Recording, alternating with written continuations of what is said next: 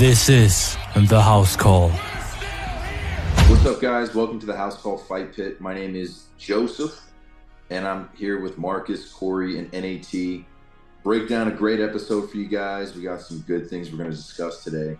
But before we get into that, I want to give a quick shout out to our sponsor, Liquid IV, best hydration supplement on the market today. Make sure you get it. It's really good. Trust me, it's good. Seriously.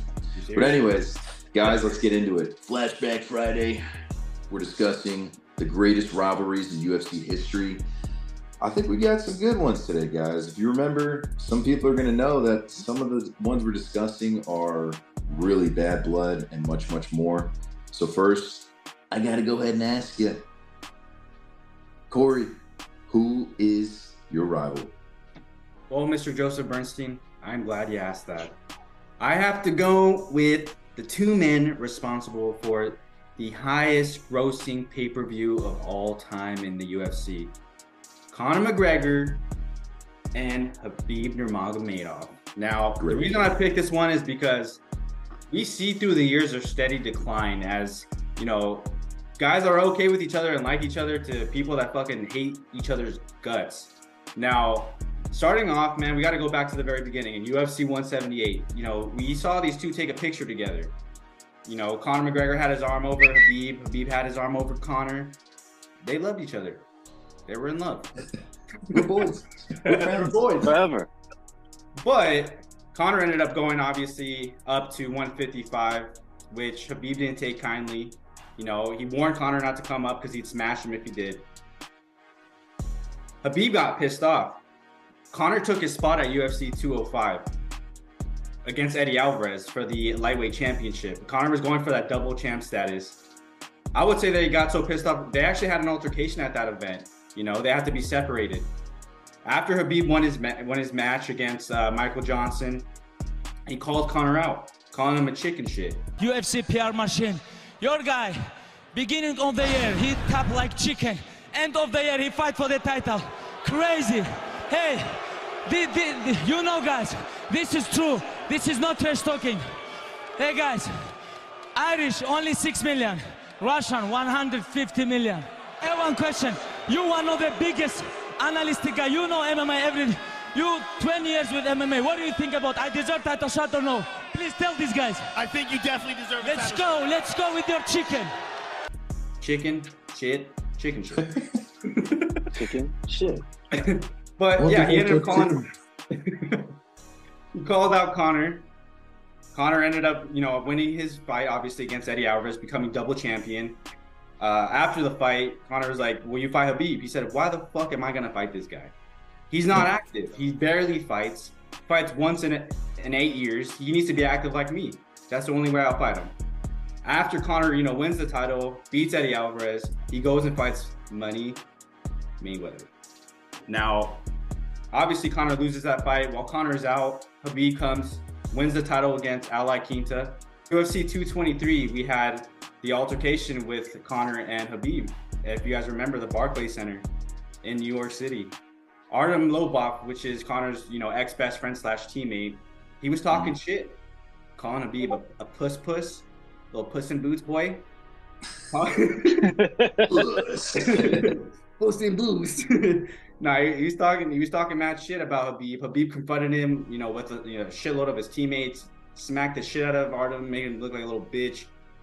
Once Conor found that out, took his ass from Ireland to New York City, smashed the fucking bus that Khabib, the window that Khabib was in at the Barclays Center in the parking garage with 20 plus of his teammates. Conor obviously, you know, he ended up turning himself in, fifty thousand dollars for bail. Had to do, you know, anger management classes, community service, all this different shit. Finally, though, UFC 229, the two met. This this fight week was it was A lot of animosity, man. Wonderful. No, it was awesome. It was great, man. It was it, was great. But no, it was it was it was awesome, man. It was so intense, so much bad blood between these fighters. Conor was saying so many like disrespectful things to Khabib's, uh, you know, his about his father, about his his his religion, like his wife, a lot of different shit, you know, and you know, he even he even went as far as showing up drunk to the press conference, talking shit, saying that he's in the bus, all this different shit. It was pretty hilarious, but at the same time, it was pretty dark. But we all know how the fight ended up. You know, Khabib ended up winning rear naked choke.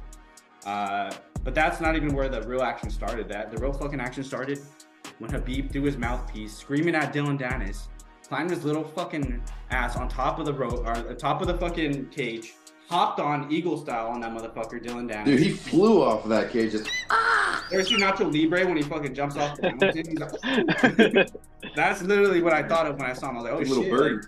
I've never. We had to think.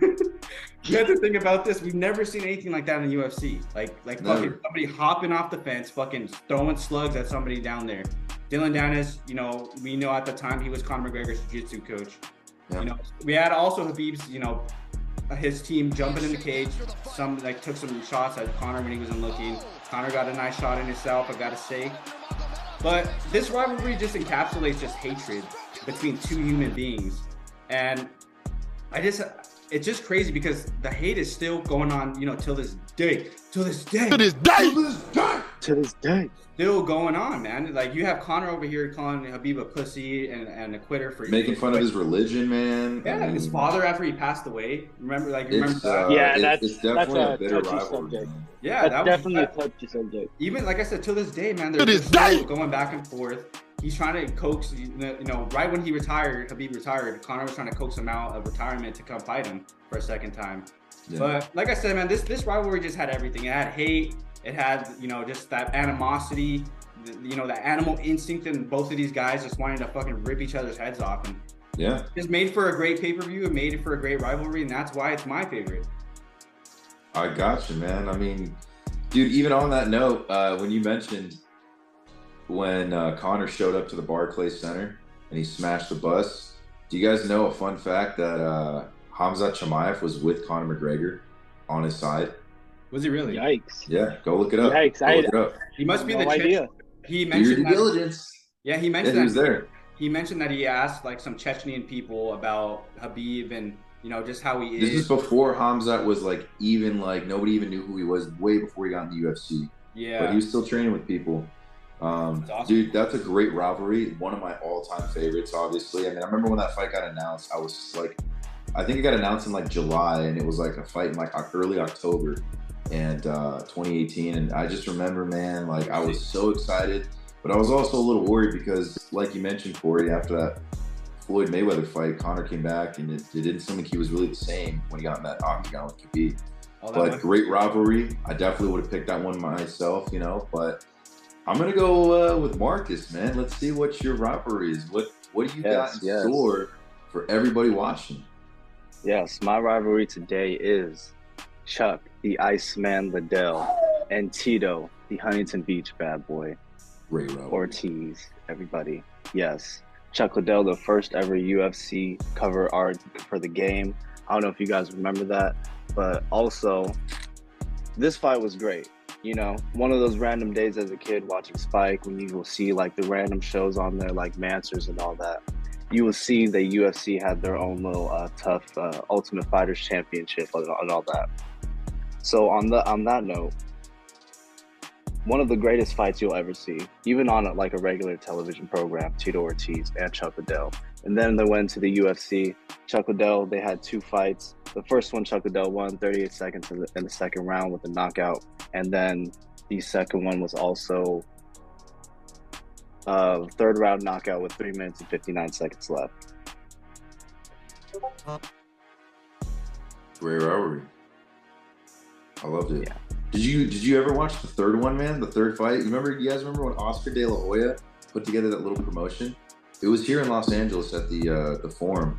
And uh, Nathan, you and I are going there next week, AEW. Yes, But that's where the fight was, and Oscar De La Hoya was the one that like put this promotion together, and he got so much heat from it. Even Dana White was like, "You're letting these dudes fight," like especially Chuck. Like Chuck's a lot older than Tito. I, I feel like right, he's a lot older than Tito. At least he looks like it. yeah. Yeah. All, all, all due respect, but it didn't look like Chuck should have been in there in the first place. And like Tito got his redemption finally, but Chuck was past his prime, man. And, and you know, I I just feel like even Tito now still fight.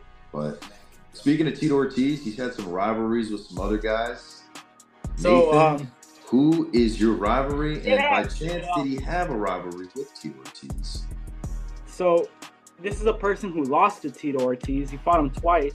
If you guys know, the American gangster Chael Sonnen Oh, with Wanderlei Silva.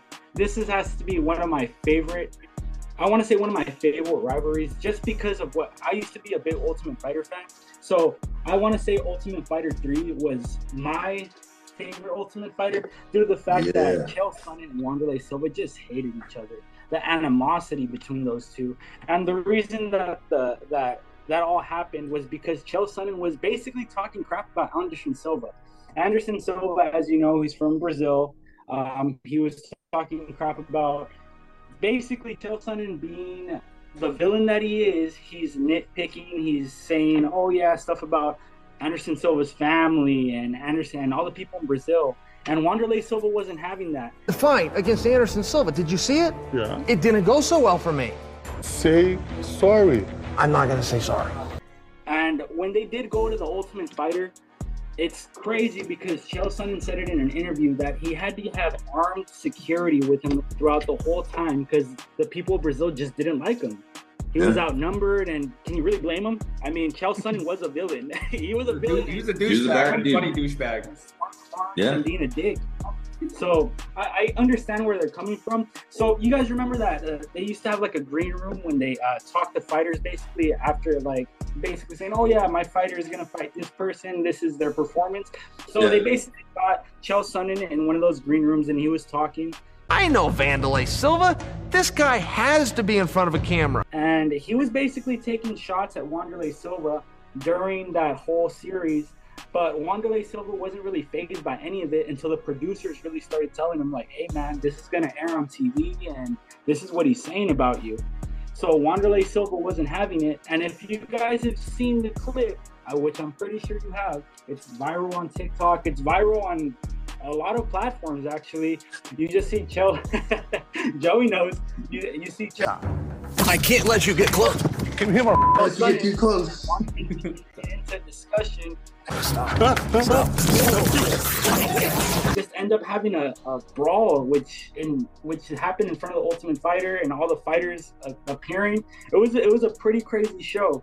So they were supposed to originally have the fight at the ultimate fighter at the finale but they didn't get to do that at uh, 173 ufc 173 so then they tried to move it to ufc 175 which unfortunately didn't happen because of the scuffle that they had got into uh, with each other. Wanderlei's hand wasn't on 100% so that's what really sucked about that.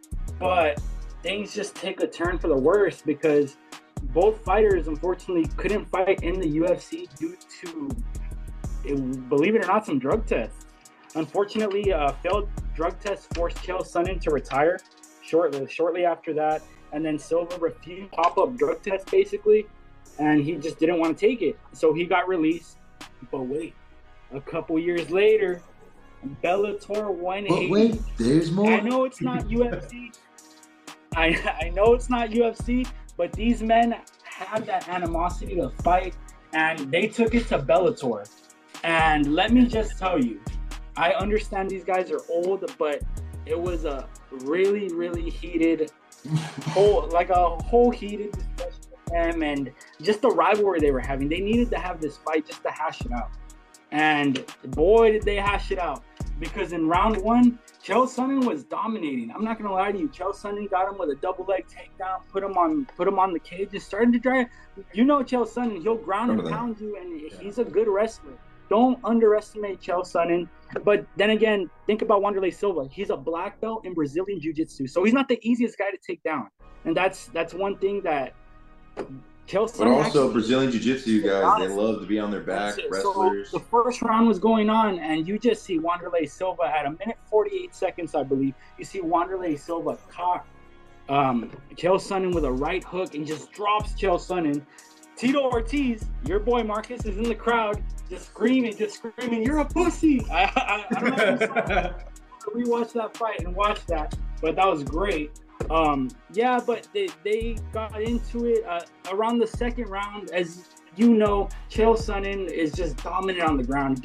He mounted the guy, started trying to ground and pound, couldn't get the ground and pound. Went for a couple, a couple uh, rear naked chokes, a couple submissions, and just Wanderlei Silva was just gassed from defending all this stuff. I remember the second round, uh, Chael Sonnen ended up throwing a super high knee at the beginning of the round, and then the second he got hit with a big shot, taking him straight to the ground. Yeah. And the reason why this rivalry really sticks out to me is just because the animosity these two had. To this day, I don't even think they like each other. But like, it's just and the I, reason. I, I, that yeah, I don't think they like each other. They'll never like each other. Chael Sonnen won, just knocking him down to the ground. You know, Wanderlei Silva wanted that knockout, but was it gonna happen? Not on Chael Sonnen's watch. And if and if it ain't broke, don't fix it because right. what he did it worked. And you know what he did? Get close. It is what Let's it get close. So, so that's my that's one of my favorite rivalries. And speaking about all that, Joey, you've been asking all the questions. What's your favorite rivalry out of the whole UFC so far? Well, I mean, you're speaking to Chael Sonnen. He's not my rivalry, but he did fight a gentleman that I would consider, I think many would consider the greatest of all time. But I'm going to go with Jon Jones versus Daniel Cormier. I believe it is not only the coldest, but the realest exchange in UFC history. Um, this rivalry between Jones and Cormier was not only one of the biggest, but one of the most anticipated in UFC history. They both first shared the octagon back in 2015. And when you look at who was at the top of like that division, it was just Jones and DC, right? Jones was defending his title for the eighth time. He won the belt at 23 years of age. And it was Cormier's first time, his first crack at the belt, right? So the build up to the fight was was extremely dramatic. I mean, dude, Jones was making death threats, if you guys remember, to Cormier. And Cormier even promised, like, you say one more thing, like, I'm going to spit in your face. So, you know, they had a face off where the pair started um, at, I believe it was uh, the MGM Grand. You know, back then they used to have um, the weigh ins and then face offs like that, sometimes over at like different arenas around Vegas. So this was at the MGM Grand uh, Hotel and Casino in Vegas. But there was a scuffle then. It got physical. Jon threw an overhand. I mean, it looked like these guys wanted to get at each other's throats. When the time finally came, Corey and I watched this fight together. It was uh, we were at the Tilted Kilt. You remember that, Corey? Yeah. Hell yeah. I can't Tilted Kilt. We were at the like- Tilted You were Kilt. riding. You were riding Jones' bones. Dude, I, I just knew he was gonna win. He threw up the little DX chop at the end, bro. The little DX chop. And at the end, we all know, man, that there was a clear winner. Bones putting on a dominant display to really across not only just one, but five rounds. And he persuaded the judges to award him the victory clearly, right? But if you fast forward two years later, in July 2017, the rematch in Anaheim, California. Obviously, we know what happened then, right? But this time, the roles were reversed because Cormier was now the one holding the light heavyweight championship belt. And it was just so much more animosity, more intense than, than what the first fight was. Because what happened was before the second fight, they both sat down and did like a face to face interview. And this went viral, speaking of viral things. They both agreed to sit down and speak to one another. And Daniel Cormier said, I'll be trying to rip your head off every second of that fight because he's like, I've said it so many times. You don't deserve this. You don't deserve it. I'll die to beat you. Know that, Jon. Like to sit there on your high horse. But I'm telling you right now, this is my life, and I'm willing to die to beat you. Because as I've said many times, you don't deserve this. I will die to beat you on April 23rd. And Jon Jones, with the coldest, realest response, just looked at him and said, I hope you do that. All right. Be prepared to do that. I pray you do. Like, be prepared. So now we all know Jon Jones is the GOAT, and GOATs tend to do GOAT things. So when the second fight came around, Jones ended up on top once again, baby, landing a And the- brutal head kick. Bro, it slept him in the third round, shin to shin to the dome, slept him clean out, and obviously DC went viral that night himself. He became a crying meme. I don't think it was right that Joe Rogan interviewed him. No. But I mean, at the same time, like Daniel Cormier and Jon Jones, even after that fight, they were praised. Uh, Jon Jones praised him and was like, you know, I think he's a tremendous athlete, he's a tremendous person. Yeah. But at the same time, man, rivalries. When you look at rivalries and, what's so great about it, it's created upon personalities. But to cla to to have a clash of personalities between the two of the greatest light heavyweights of all time, let alone them fighting in like the same era, Yeah. I think that's pretty special, right? And some rivalries, they're built on greatness like GSP, Matt Hughes. Some are built on hatred like Ken Shamrock and Tito Ortiz, right? But when you combine respect with the repeated aggression, the immense volume of trash talk, and the competitiveness Jones and DC in their last two classic fights, I mean, it it is clear to see why the rivalry between these two light heavyweights is incomparable and undoubtedly only Jones and Cormier capture all elements to make it the greatest rivalry of all time. They, I have- they I literally I have- have everything, man. I have a quick question for you. Weren't they supposed to fight again? And some for some reason they didn't. I, I, don't really remember. Why? why Yeah, bro, that? Jones got. Dude, it's no secret. of Jones got PBO, popped brother. for a picogram, bro. Do your due diligence. I know there's gonna be people in the comment section. just messing with PE, you, Coke bro. Jones. Hey, what did he tell DC at the Coke press conference? So he said, "I beat you after a weekend of Baby cocaine. It was great, It was great. That shit is hilarious. dude." That's just imagine how DC felt though, man. Yeah. I mean, no. DC is one of the hardest working like UFC champions athletes of all time. The guy was just had so much heart. He, he was an, he's an Olympic champion. I mean, bro, two two division UFC champion. He's now retired, but he just couldn't beat Jones, man. Yeah. Even on Jones's worst day, still just couldn't beat him, bro. it made me sad to see, honestly, that, like seeing him like crying, you know, over not being able to fight him for that other time. You know, you just, just Yeah. the passion and like just I just don't think. I, I just don't think it was right of them to interview him when he was like that. I just trust me. I, I like DC man. I, I really do. I think he's a great fighter. He's a. I respect the shit out of that guy.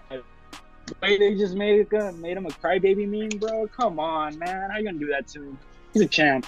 In my opinion, he's he's one of the best fighters in the heavyweight division. Jon Jones. Aside from Jon Jones. Aside, oh, oh, I, didn't, I didn't say it. Hold on. Aside from Jon Jones, but Jon Jones has a big competition ahead of him. He got Francis and Ngannou coming up, so we'll, we'll see. Oblique kicks. Oblique kicks. That's all I gotta say. Oblique kicks. Go- Look what happened gonna look what happened to Thiago Santos. He's gonna knock out Jon Jones. He, Jones has never fought anybody. Like I get it. Francis Ngannou, he's a UFC champ. He's done some improving in the second Stipe fight. He showed that he can sprawl. He showed against Ciryl Gane he can wrestle. But bro, can you wrestle with Jon Jones? Can you handle that ground and pound? How are your ACLs gonna feel after round three when he actually takes you to the ground? have to, you have to, I mean, Jon That's my. That's just you know. That's just my take. Yeah, he it's hasn't gonna be so interesting, man. Yeah, I hope- I hope it happens. I, I just feel like he hasn't been very active. It's been like over like a thousand days since he's last uh, been in the Three years coming up on three years. So I'm Next saying month like about, three about over, yeah, about over three. Three years and 255 pounds later, solid muscle. So we'll see. I mean, we'll, We'll see how he comes back and see if he's uh, looks the same. Let's see if he has the same like reaction timing and everything. I know, I, I know it could affect it when you're off for so long. You know, Francis is Yeah. active as as he has, but hey, man, a lot of the greats, only have, time will tell. a lot of the greats have come back off of like three-year layoffs. Look at GSP, man, came back, went up a weight division. Michael Bisping. You know, it's 85. Michael Bisping was at his prime when he fought him, but GSP just wrestled, man, and that's something that. You know, GSP is one of the greatest of all time, but he's not the greatest of all time. Yeah. Michael Jordan of You, MMA. you also got to you also got to take into account you got to also take into account that Ngannou. Everybody thought he was just like a striker, a powerhouse, and just knocking people out left and right. But when he fought against Ciryl Gane and really got challenged because Ciryl Gane is an all-around fighter. He could Yeah. he can box, he can kick, he could take you down, and that guy just mauls people, bro. And look what happened. He got dominated by Ngannou. Nobody thought Ngannou was gonna go for takedowns. Mm-hmm. So I'm pretty sure having a well-designed game plan into going into that fight would pretty much guarantee him a victory. I'm not gonna say, you know what? I'm not gonna say guarantee him a victory because Jon Jones is a hell of a fighter, man. He can take you on the ground as well. But It's like doubting Tom Brady in the Super Bowl. That's literally Jon. That's the comparison hmm. to Jon Jones. Two minute drill. Two minutes. And this is I'm not saying I'm not saying Jones is gonna run through Ngannou. It's gonna be his biggest test yet. I do feel like there are holes in Ngannou's game that Jones can definitely capitalize on. But it should be a very, very interesting 2023. I think we all had some great rivalries that we discussed. Chuck Liddell, Tito Ortiz. I mean, Conor and Khabib. That, that's honestly one of my favorite rivalries of all time. And let's not forget Wanderlei Silva versus Chael Sonnen, right? The American Gangster. I mean, all these rivalries with Jones and DC included, I think they all just include not only bad blood, but it was so real. And these guys actually did not like each other. And they went in there and they tried to take care of business. And some guys came out on top, some guys didn't. You know, that's just what happens in this game. You win some, you lose some, unless you're Khabib. but, you know, or Hamzat for right now. But I think we got a lot covered. I'm really excited. I think that anybody watching this should go get Liquid IV because it's the best hydration. But make sure you guys uh, follow us on all podcasts, or I'm sorry, all platforms as well. If you're not able to watch the videos, just go ahead and listen to them on Spotify. Um, but this is Joseph signing off for the House Call Pit. Fight Pit. And if you guys and if you guys uh, like these videos of uh, Flashback Fridays, be sure to put it down in the comments. That way, if you guys want to see some more, we can definitely provide some more content for you guys. And so while you're doing- Nate signing off. And while you're doing that, go check out some merch. We got some new Fight Pit merch. Go get a sweater. Go get a beanie. Go, Go get, get a, it. Go get Go a get it. Yes, sir. You got that Go ahead holiday cash? Go Twitch stream. spend Go ahead follow the Twitch stream, twitchtv.com slash the house call. Let's get it. We Go all ask gonna play now auntie for on some that. money and get some fight fight pit merch. All right. Signing off, guys. Peace. Later. See you next time, boys. One of the guys I really liked is Tommy Kahnle, the Tommy Kahnle signing by the Yankees. I know you're stoked about it too. Uh, Yankees had him in 2019, I believe, and he was